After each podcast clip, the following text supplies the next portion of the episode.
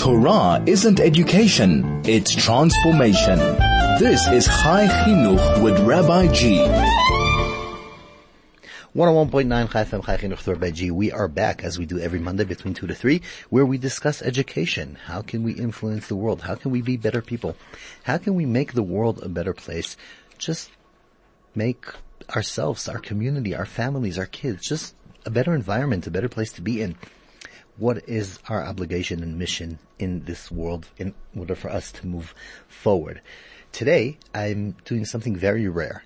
I am dedicating the whole show for one interview. Uh, I know you're used to listening to two people, three people on the show. Today we're going to have one interview from beginning to end with not only a professional, but actually a rabbi. A rabbi who is a massive leader in Israel uh, maybe we'll get to talk about a few of the times he spent as a child in South Africa, but that's not the main topic. Uh, who, but has got around. He leads uh, a community in Jerusalem, and not he's not the rabbi, but he's actually the one in charge of education, of spirituality, of everything that's uh, can get the people moving forward, and as in, as we say in the show, improving themselves and the world and he is a dayan, which in Hebrew is a judge. So see, I'm sure he sees a lot of the conflicts and the unpleasant things of the world. So on the one position he does, he's the educator to the community to make it a better place. On the other hand, he's exposed directly to all the unpleasant moments that we have as human beings, as a judge. Um, and we're going to discuss today a bit about our challenges at our day and age, uh, what we can do, how we can influence as parents, as educators. What are we facing and what can we do to improve? Good afternoon, Rabbi Elchanan Elgrod, and thank you so much for being with us. Thank you very much, Rabbi G. Pleasure being here. Pleasure being back in South Africa. it always is. So we're going to have to dive straight into the topic because we have so much to talk about.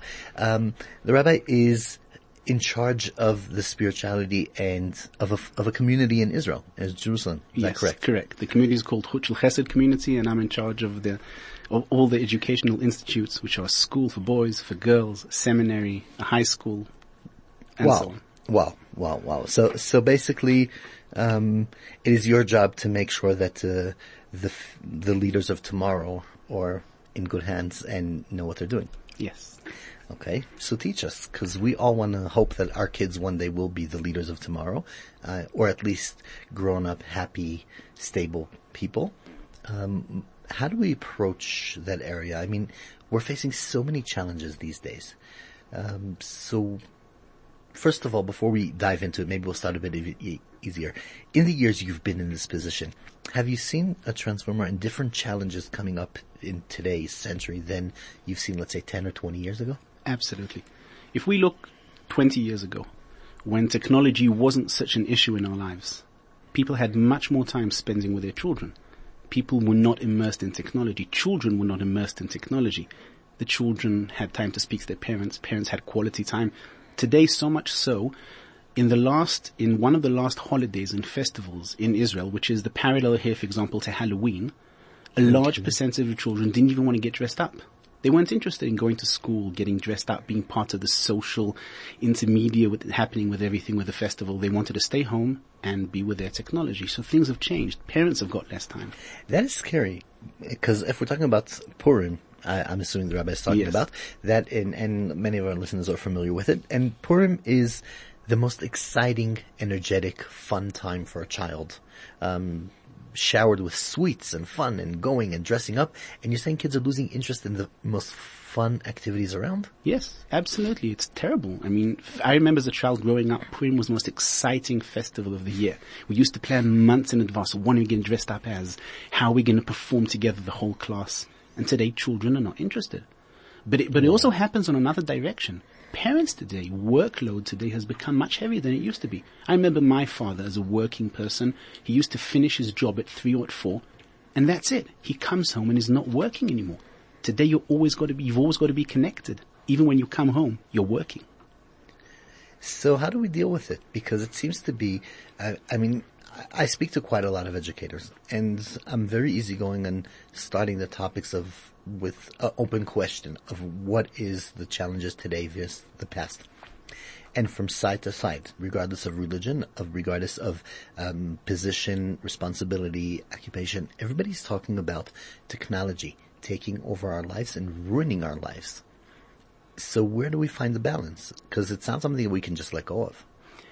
I don't want to speak about technology specifically because I'm sure that many people on your show have spoken Good. about technology. yeah, it's about time that we talk about. So what can we do? First Okay. of all, focus. We have less time with our children. So we've got to be much more focused. We've got to know what we want to reach, what are our goals, and how to achieve them in a shorter period of time and in a much more focused, in a much more focused point. I'll give an example. Okay.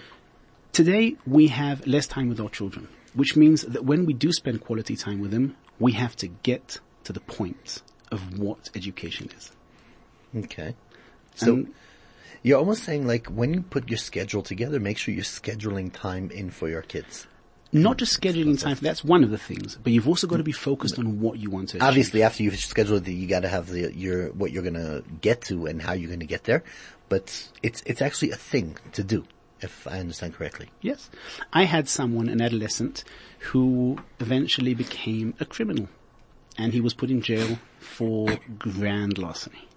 In other words, we're talking about someone who strayed completely off the way.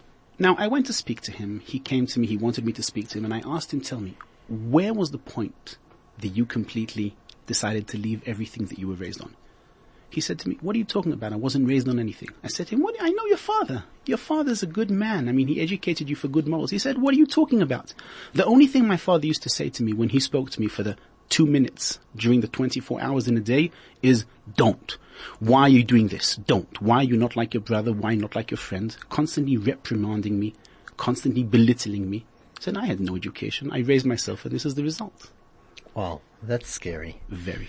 So if so, uh, what we're taking, um, what I'm taking is that you're saying, okay, the boundaries is, is the one that when we have a half a minute, that's all we put in, and in a very maybe unpleasant way, but we have no time for the positivity in the relationship and no time time in bonding.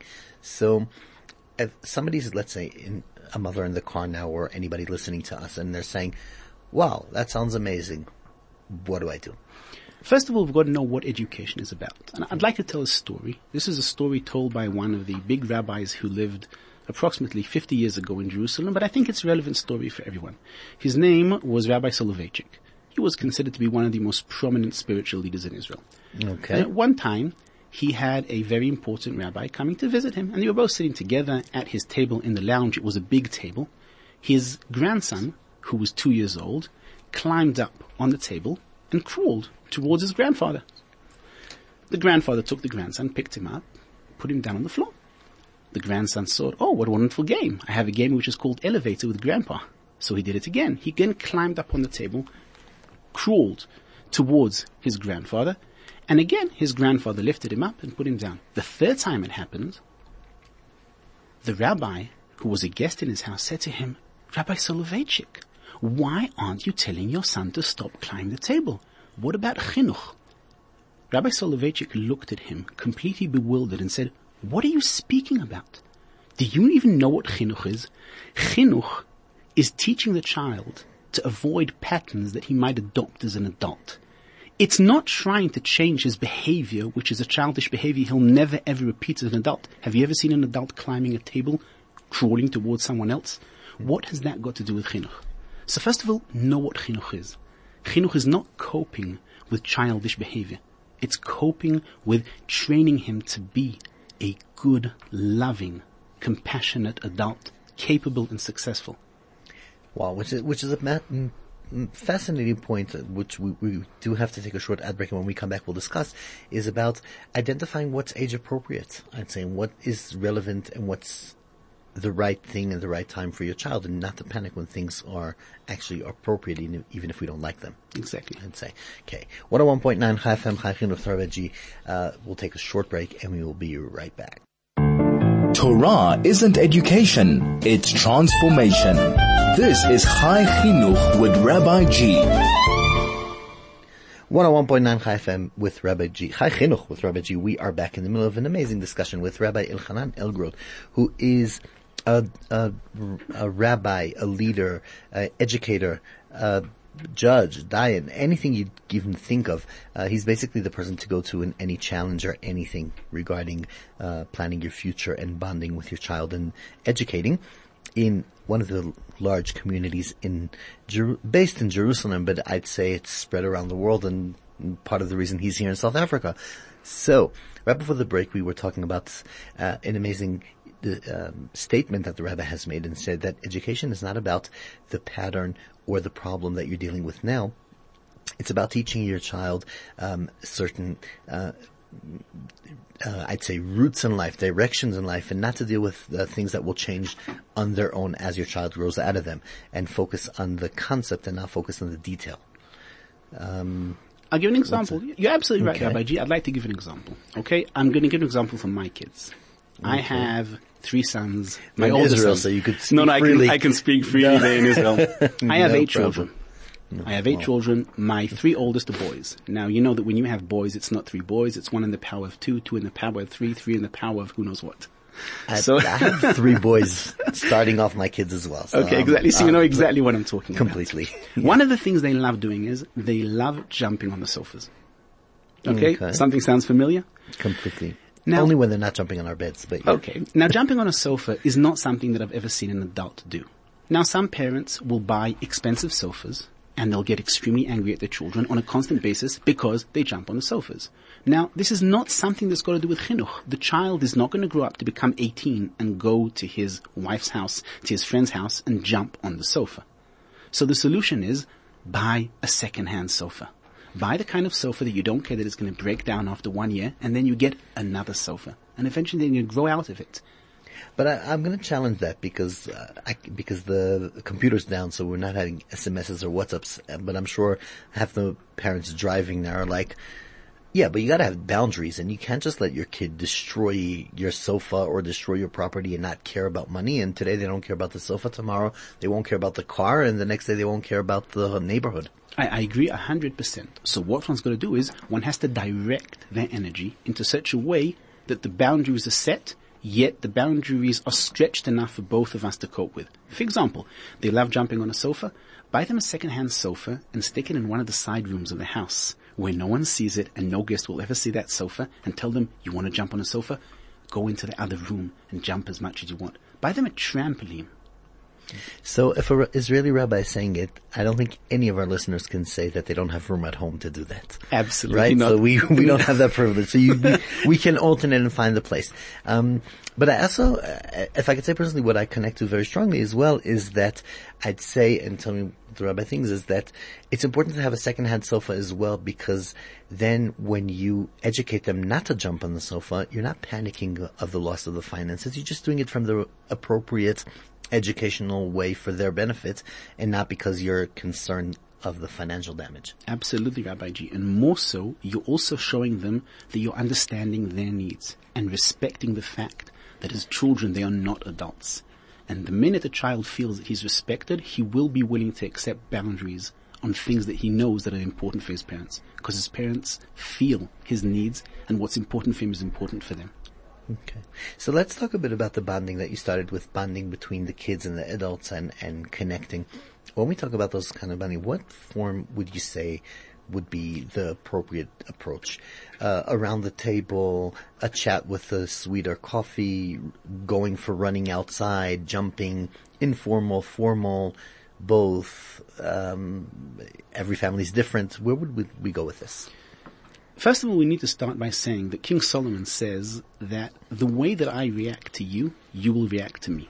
The verb is kamaim hapanim lapanim ken leva adam ladam. Just like the water, when I look at my reflection, I will see exactly the way my face looks. If I'm frowning, the water is going to frown back at me.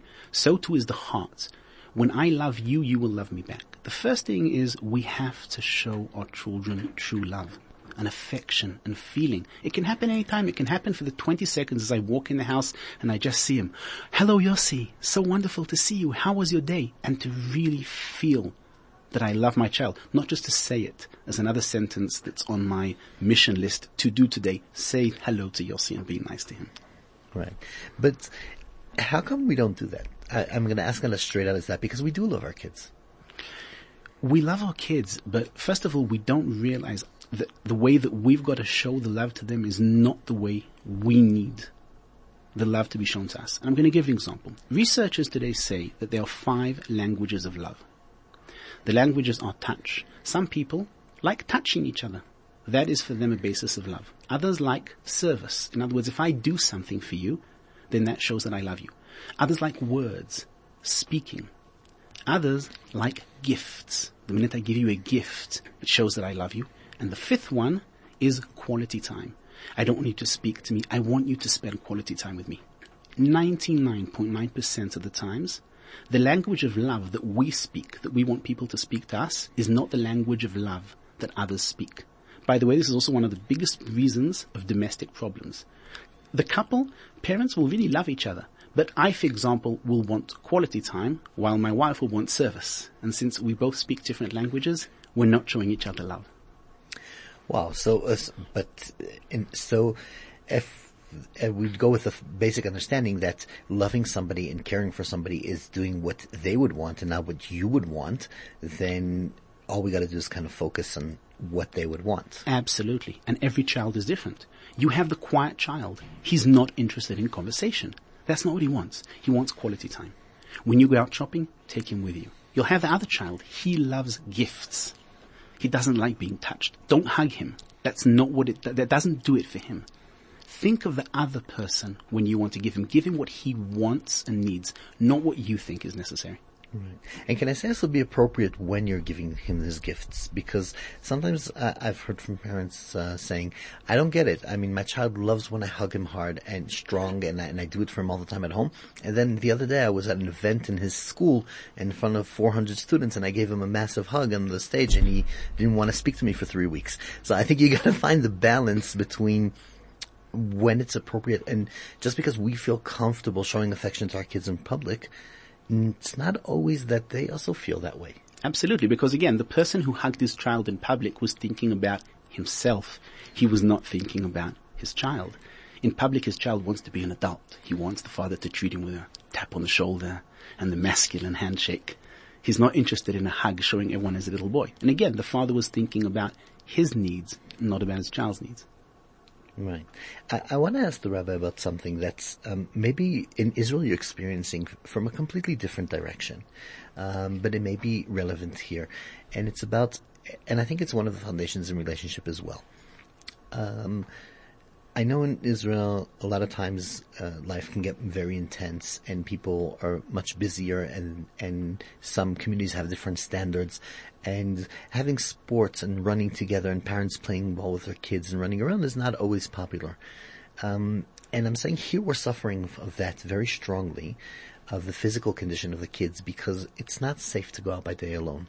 It is not safe to just go run and climbing on trees and jumping and getting relieving the energy. And I feel that it has its price in anxiety rates. It has its price in bonds and relationships between parents and families. How important is it really? And is there anything we can do when the circumstances don't allow us to actually cover up for that physical movement, physical connection, something that could make the kids healthier? First of all, it, it, it differ, there's, a difference between every single child. Some children, for example, I have three boys, one of them does not like physical activity whatsoever. And I'm assuming you're not talking about that child. You're talking about the children who do want to have physical activity with the right. parents. Am I right, Rabbi G? Yeah, completely. But also, I, I also find that even kids that are not into physical activity, but if they don't walk anywhere, or they don't go anywhere, because we, we go to the school by cars, we, go, we come back, they don't, physically, I mean, in, the Rambam says very clearly how we need to physically move a bit and be, we can't just be stuck in one place. I have a and very good friend of mine who he did something amazing with his 16 year old. I mean, it was complete metamorphosis. He started going to the gym with his boy.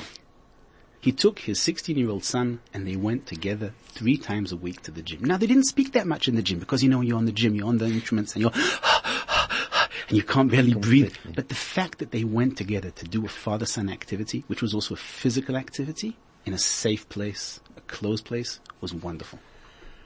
So okay, so there is there is an importance in that area, and that we need to absolutely to, to do, especially okay. here in South Africa, we have big yards. You but we don't have the public. We have like in our houses. You can invite friends. Kids. You can right. invite friends, associates. which should be priority. It should be, absolutely. Kids need to take out their energy in a physical way.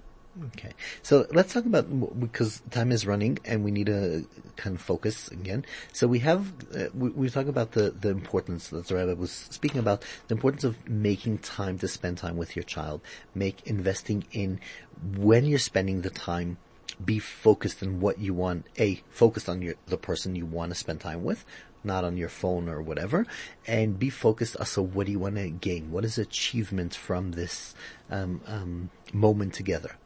So what would be the the, st- the starters? Obviously, um, some people would say, okay, you know what? From now on, I'll give 20 minutes every three days, every two days, extra than what I've been giving. It sounds very little, but it's a beginning to of something.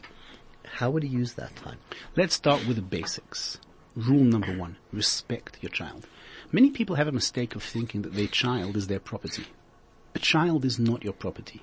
It is a holy deposit that's been given to you by the creator. He doesn't belong to you. You don't own him. Many parents do that mistake. They disrespect the children. And once you disrespect a person, he will never ever be able to accept anything from you. So the first thing is respect your child. Respect him as a person, respect him as a human being, respect his wishes, respect his will, and always preserve his dignity. Okay. I, I have to say, make a comment on that because uh, what the rabbi is saying is very valuable, and we know it and we hear it. What, where, what is the source of the way, the way we have this lifestyle that we have to be told that? I know we have to be told that. I know it has to happen, but why? Why is it not natural that we will uh, naturally will shout at our kids much more than we'll shout at our neighbors' kids, and we will give our opinion to our child way before we'll give it to our nephew? Why? One word, possession. We believe that our kids are our possession. We believe that they are property. Just like, I'm sorry to give this example, and even though it is not a very nice example to say, we don't have a problem yelling at our dog. Okay, if he does something that he shouldn't do, if he's barking down the wrong tree, we treat the child as our property. And that's the problem, possession. We still think that the children, since we brought them to this world and we take care of them, they belong to us. And we are financially invested in them. Absolutely. yeah. So, okay. So, so is there any practices or anything parents can do to change that mindset? Because we understand it, we know it logically, but how do we make it happen? First of all, the best way to do is to pray. Prayer is always a good thing. You've always got to pray on it that the Creator should help you to realize that your child is not your possession. The second thing is, once you start treating him, even outwardly, with respect as an individual person, it will affect you inwardly because outward things do affect the way we think, the way we behave, and the way we feel. Okay, so so just show the respect. I mean, like think of what they would want, and and you know what would you say about if you realize you made a mistake towards your child, you yelled at him when you shouldn't, or you were harsh. Should you apologize? Or sometimes I hear from parents, no, he has to know that there's boundaries and there's rules, or it is the right thing to come and say, you know what, I think I stepped a boundary. I think I think uh, I went too far. The- You're asking a question is combined of two things. First of all, as a ground rule, you can always rectify what you ruined. Now, I'm not talking about extreme situations where there's been abuse, physically, emotionally. I'm not talking about that. No, no, that's no, something else. I'm talking about something you can always rectify. Even though you've made a mistake, you can always change it. Children are very acceptable to changes. And the second thing, yes, parents do need to apologize. I'm now taking something out of the Jewish halacha, the Jewish law. When I offend someone else, I have to apologize. So much so that even the holiest day of the year, Yom Kippur, will not atone for the sin unless I apologize. It applies to my children exactly the same way as it applies to my neighbor. If I do not apologize to my children for something I did that was shouldn't have been done, I will not be atoned on the holiest day of the year. Yes, mm. a parent does have to apologize. And on the other hand, it doesn't belittle the parent in the eyes of the child. The child sees that the parent is responsible. The child sees that the parent loves him, that is willing to apologize when he made a mistake. It will just cause the child to respect the parent even more and to accept more from the parent. So I'm gonna I'm gonna go to a different topic, but it's a hard one. But it's I think connected directly to here. Okay, um, this is a question, probably one of the first questions I get whenever um, a couple is thinking of separation. Um, many times when there's kids involved, they they're focused on what's best for the child, and usually the first question I get, and I get this a lot, um, is what's better for my children? For us to stay together at all price, even though we're fighting and we're not getting along and we're, the, it's toxic at home?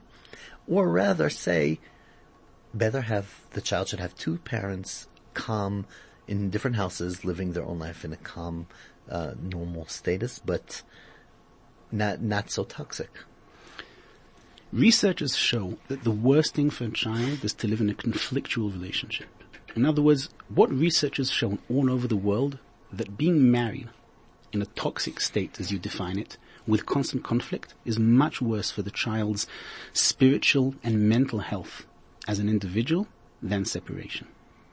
Now, Okay. I must say this is a ground rule, which is very general. One has to consult someone who knows the family well, because in many times, in many times and in many events, the family can learn how to cope because at least to do it in a proper way. And even when a couple is thinking about separation, they should go to a professional to consult how to do it in the most proper and appropriate way between themselves to keep their own dignity and respect to each other and mostly for the children. Okay. Because we do see a very strong link between, I mean, it's hard for me to say that what the rabbi said about our kids are our possessions, that sometimes we think the same about our spouses, but maybe we do. Maybe sometimes the way we treat our spouse could be also a bit of a feeling of possession. Absolutely. Many times we think that our spouse owes us something, especially if we feel that we're giving in more to the family hardship and work and load than the other one is giving. I, I'd mm-hmm. like to give a story that happened to me just a week before I came in. A woman called me and she said to me that every single time that her husband comes home, every single time, his word is, hello, what's for lunch? She said to me, Oh, he says hello first. what? He does say hello first. and That's very good. But he says hello. What's for lunch? Yeah. And she said to me, what? She said, what? What am I? Am, am, am I what? Am I, am I, his, am I his worker? I, I don't work for him. I'm his wife. Hello. How was your day? How did you feel? What happened? Speak to me like a human being. And then she said to me the worst thing. She said to me, tell me, would he react that way to his coworker where he works? Hello. Where's my lunch? Never. Why does he treat me that way? Okay. I'm happy she asked you and not me. So what did you answer? What? I said to her that she's right. Okay? First of all, she's right. And I said to her, it's not that her husband is doing it out of, her husband is not malicious and is not doing it out of disrespect. He's just simply unaware to the way he's speaking to his wife, which is happens to us a lot of times with our kids.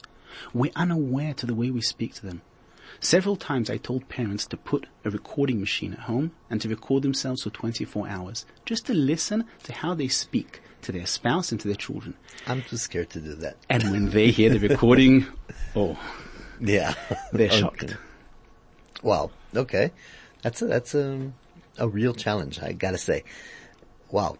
Okay, we do have to take another break, and when we come back, we'll just elaborate more about the next steps of bonding and investing in your children, in your spouse, in your family, after we went through uh, respect and um, understanding the other person's needs, etc. 101.9 Chai FM, G. A short break, and we will be right back. Torah isn't education, it's transformation. This is Chai Chinuch with Rabbi G. 101.9 Chai FM, Chai Chinuch Rabbi G. Sorry about that. We just have to move fast because very precious time with Rabbi Elgrod who came here from Israel for, um, three days, I'd say almost, and we want to take every second. I mean, I don't know if you've seen the posters around town, but it's like every second is calculated and, and lectures everywhere about anything. So before we move on on the discussion, I just do have an announcement to say. In these challenging times, many people are under pressure, and for some, it can all become too much. Who does one turn to? Chai FM will be starting a helpline later this year, and we are looking for compassionate, caring volunteers to train as call center consult counselors. If you have a background in or an interest in counseling and you want to find out more, email helpline at chaifm.com. That's helpline at chaifm.com. Chaifm, 101.9 megahertz of serving the community. Okay, so we were talking about with Rabbi Elgrod before the break. We were talking about um, s- taking time specifically to bond and build a relationship with our children, with our spouses, with our families, and we spoke about that. Number one is um, take the time. Number two, focus during the time. See what you need to achieve. Number three, we spoke about actually respecting the person you're standing in front of and don't assume that you could um, uh, train them and, and whatever it is, you need to educate them, not to train them. And number four, we spoke about actually understanding that investment and love is what is about what the other person wants and not about what you want. It's actually to see their point of view. Let's go from there. Where, what would be um, so we, after we say, okay, so we'll respect them, we'll, we'll care. Let's talk a bit about boundaries because, you know, we do want to come with the love and with the caring and with the respect. But sometimes kids can drive us crazy. I don't know if I'm allowed to say that, but Absolutely. not my kids, not your kids, but some kids out there. Some kids. Yeah.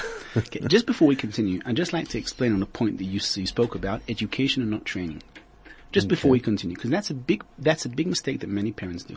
Most people do not know what the difference between chinuch, education, is, and training, which in Hebrew is called iluf. The difference is education, education, and educating a person is about changing his patterns of thinking. In other words, when I want to educate someone, I want to change the way he thinks. When I want to train someone, I want to change the way he behaves, not the way he thinks. And that's the biggest difference between education and between training. We're not training our kids. We don't want to change the way they behave. We want to change the way they think. Wow. So, okay. So when I, so if, if I'm reading correctly, you're saying that if I'm uh, educating somebody, I want him to know the appropriate behavior and, and the proper way and make his own decisions of the pattern of how to do it. And by training, I'm just forcing on certain patterns, but not teaching him to make the right calls and decisions and Exactly. Dependent. And that's why one of the biggest differences between training and education and, and, and educating is when I train someone, I tell him what to do. Because we're talking now about boundaries and limitations. right. When I'm educating something, when I'm educating someone, I want him to realize what is the right thing to do. For example, I'd like to give an example, okay? My child just now hit his younger brother, which for me is inappropriate. Now, if I want to train him, I'd start telling him, you cannot hit your younger brother. And if you do that, the punishment will be ABC. If I want to educate him, I've got to ask him, tell me, do you think it was appropriate to hit your younger brother? Would you want to have an older brother that would hit you? How would you feel if someone bigger and stronger than you hit you because they weren't happy with what you did? Once a child realizes this from his own point that he has done something wrong, that is education. And the honest truth is, we learn this from King David. And I'd like to tell But then story. we would say, but therefore your punishment is ABC. Absolutely. We have to have boundaries and we also have to be very consistent with the way we decide to educate. But once the child understands why he's being punished and he realizes himself that he has done something wrong that deserves a punishment, that is education. He'll accept it, he'll accept the punishment. I'd like to tell a short story, something that we're told in the Tanakh, in the book of Kings. It is told there that when King David, he married Bathsheba, who was the wife of Uriah, the prophet Nathan came to him and gave him a parable about a rich man and a poor man that lived together, and the rich man stole the one last sheep that the poor man had. And then he asked King David, tell me, what do you think his punishment should be? And King David decreed that he should be punished in a certain way. And then the prophet Nathan came to him and said to him, you're that person.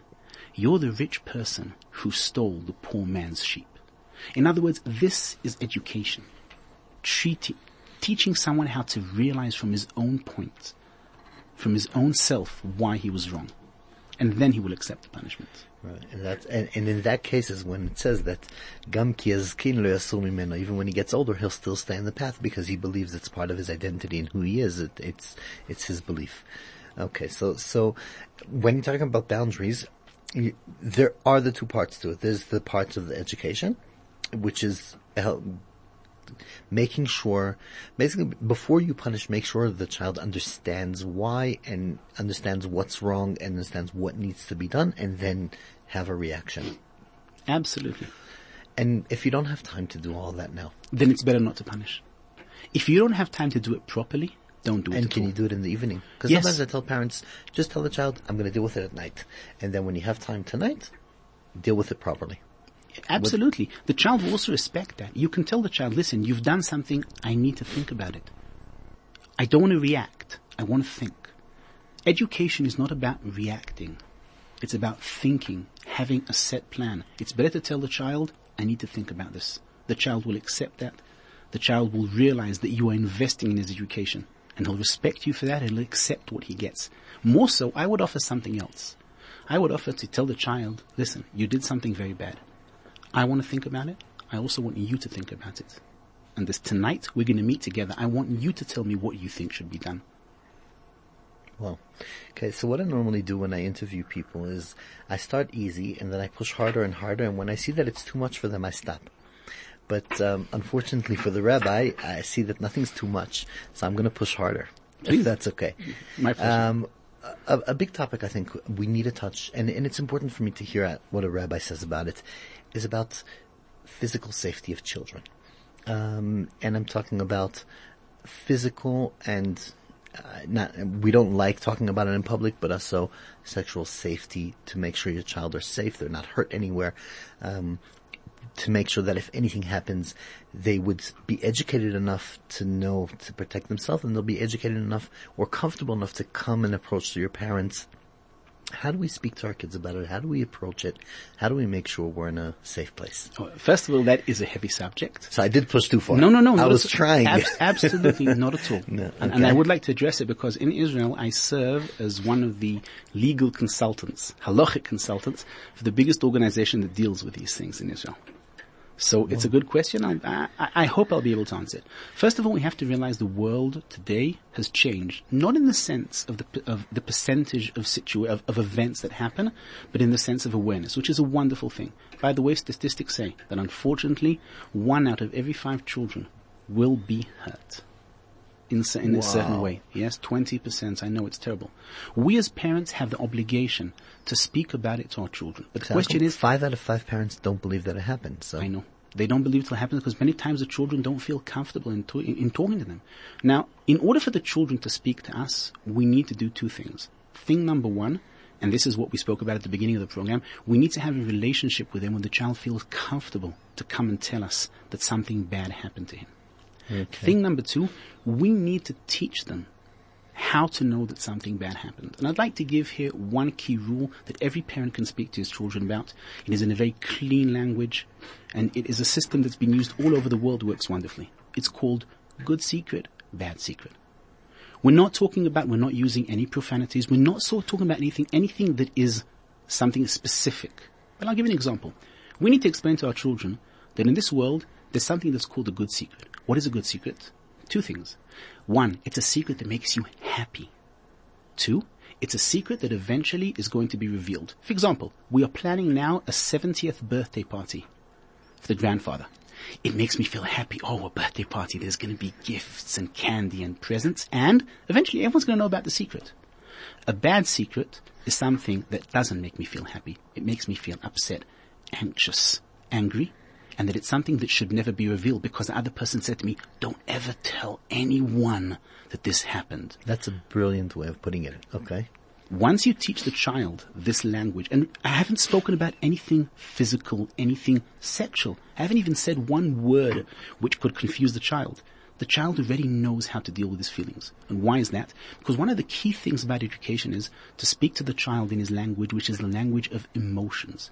Children speak mostly through feelings and emotions, not through intellect. So you've got to learn to speak their language. Wow, and learn to connect at that that level. That's that's that's really uh, Im- impressive, and I think that's a very simple way to approach. And I think that is there a place to let the child um, rely also on his own personal sense? Uh, I'll give you, uh, I'll give the rabbi an example. What I'm talking about. It's actually something that I was doing training in Israel, in one of the schools. I was speaking about this topic, and one of the kids, and and I was speaking there, and I said, "Listen, if you feel uncomfortable, if you feel something's wrong, you need to you need to say something," and and you could say something. And one of the kids said, "But it's my rebbe. How can I say anything?" And I and I told him, I don't know why at that moment I used that language, but I said, if your teacher would have stolen your wallet, would you have questioned if that's okay or not? Or you would have said something? I said, if you feel like your wallet was stolen, say something. Or, or question, or stop him, or do, like, in, in I don't wanna, obviously it's, we're very short in time and I'm not gonna go into the whole story in detail.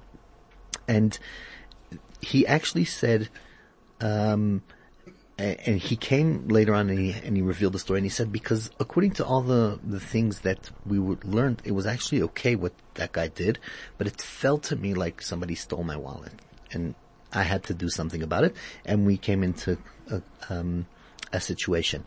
And I'm wondering how much do we um, speak to our kids and say, just trust your feelings. If something doesn't feel right, it's not.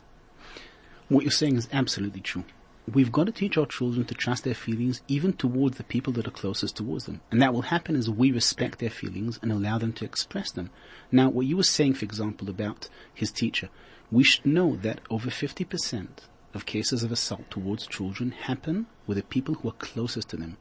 We're talking about teachers, parents, instructors in camps, etc. It's something that we need to teach the child that his emotions are correct and they're true. Mm. Now, we do that by strengthening them in other situations. For example, if the child comes back and he tells me that he has had a fight or quarrel in school and I belittle his feelings, I'm teaching him that his feelings are unimportant and I'm ignoring him. So why would he come and reveal something even greater to me? When I respect his feelings on a day-to-day basis, he will come and he will tell me these things even when they're grave. Well, so if there's, if it's not intense and if he feels comfortable and confident, then your child will open up to you. Absolutely. Yeah, I've seen one of the studies I've seen is actually when eh, when the whole sexual situation at home is extreme to any direction, then a child will feel scared to say something, even if it's an extreme to the to be always very very tznius, etc. But the child, child will be scared. But if it's a calmer environment with balances, then a child would be have the ability to come up and say something. I agree with you. Yiddishkeit, especially Yiddishkeit, is, is not about extreme. We're not supposed to be extreme. We want to be the moderate way. That right. is what the Creator wants from us. Wow. Unfortunately, the time flew and we have to wrap up the show. If I would have had another hour, I probably would have read all the places the Rabbi is going to be speaking in past, in the next uh, three days. Um, but I will say that there are many, many, many, many, um, places that the rabbi will be speaking in Keter in the schools tonight already. Um, and and I see on the program, um, uh, what's it called? I see for teenagers, for women, for men, for families, for adults. Um, the best I can do, and it's something I never do, literally never do, but I'm going to do like this. I'll send, put on my email, my personal email, and if anybody sends me an email, I will send you the schedule. So email me at rabbigsa at gmail.com and I will send you the rabbi's contact details and the schedule. It's rabbigsa at gmail.com because unfortunately we weren't able to have SMSs and WhatsApps, WhatsApps today. I will help you through the email. Rabbi Elgrod, thank you so much. It was com- really, really, really fascinating and looking forward to be part of uh, a whole bunch of your lectures in the next few days. Thank you, Rabbi G. It was a pleasure. 101.9 Chai FM, Chai Rabbi G. We have this show has as many more shows has come to an end. We are looking forward to see you again next Monday, two to three. Chai Chinuch discuss how we can improve ourselves, the world. Next week, I think it's going to be more in the medical area with doctors, etc. Stay tuned. We'll be in touch.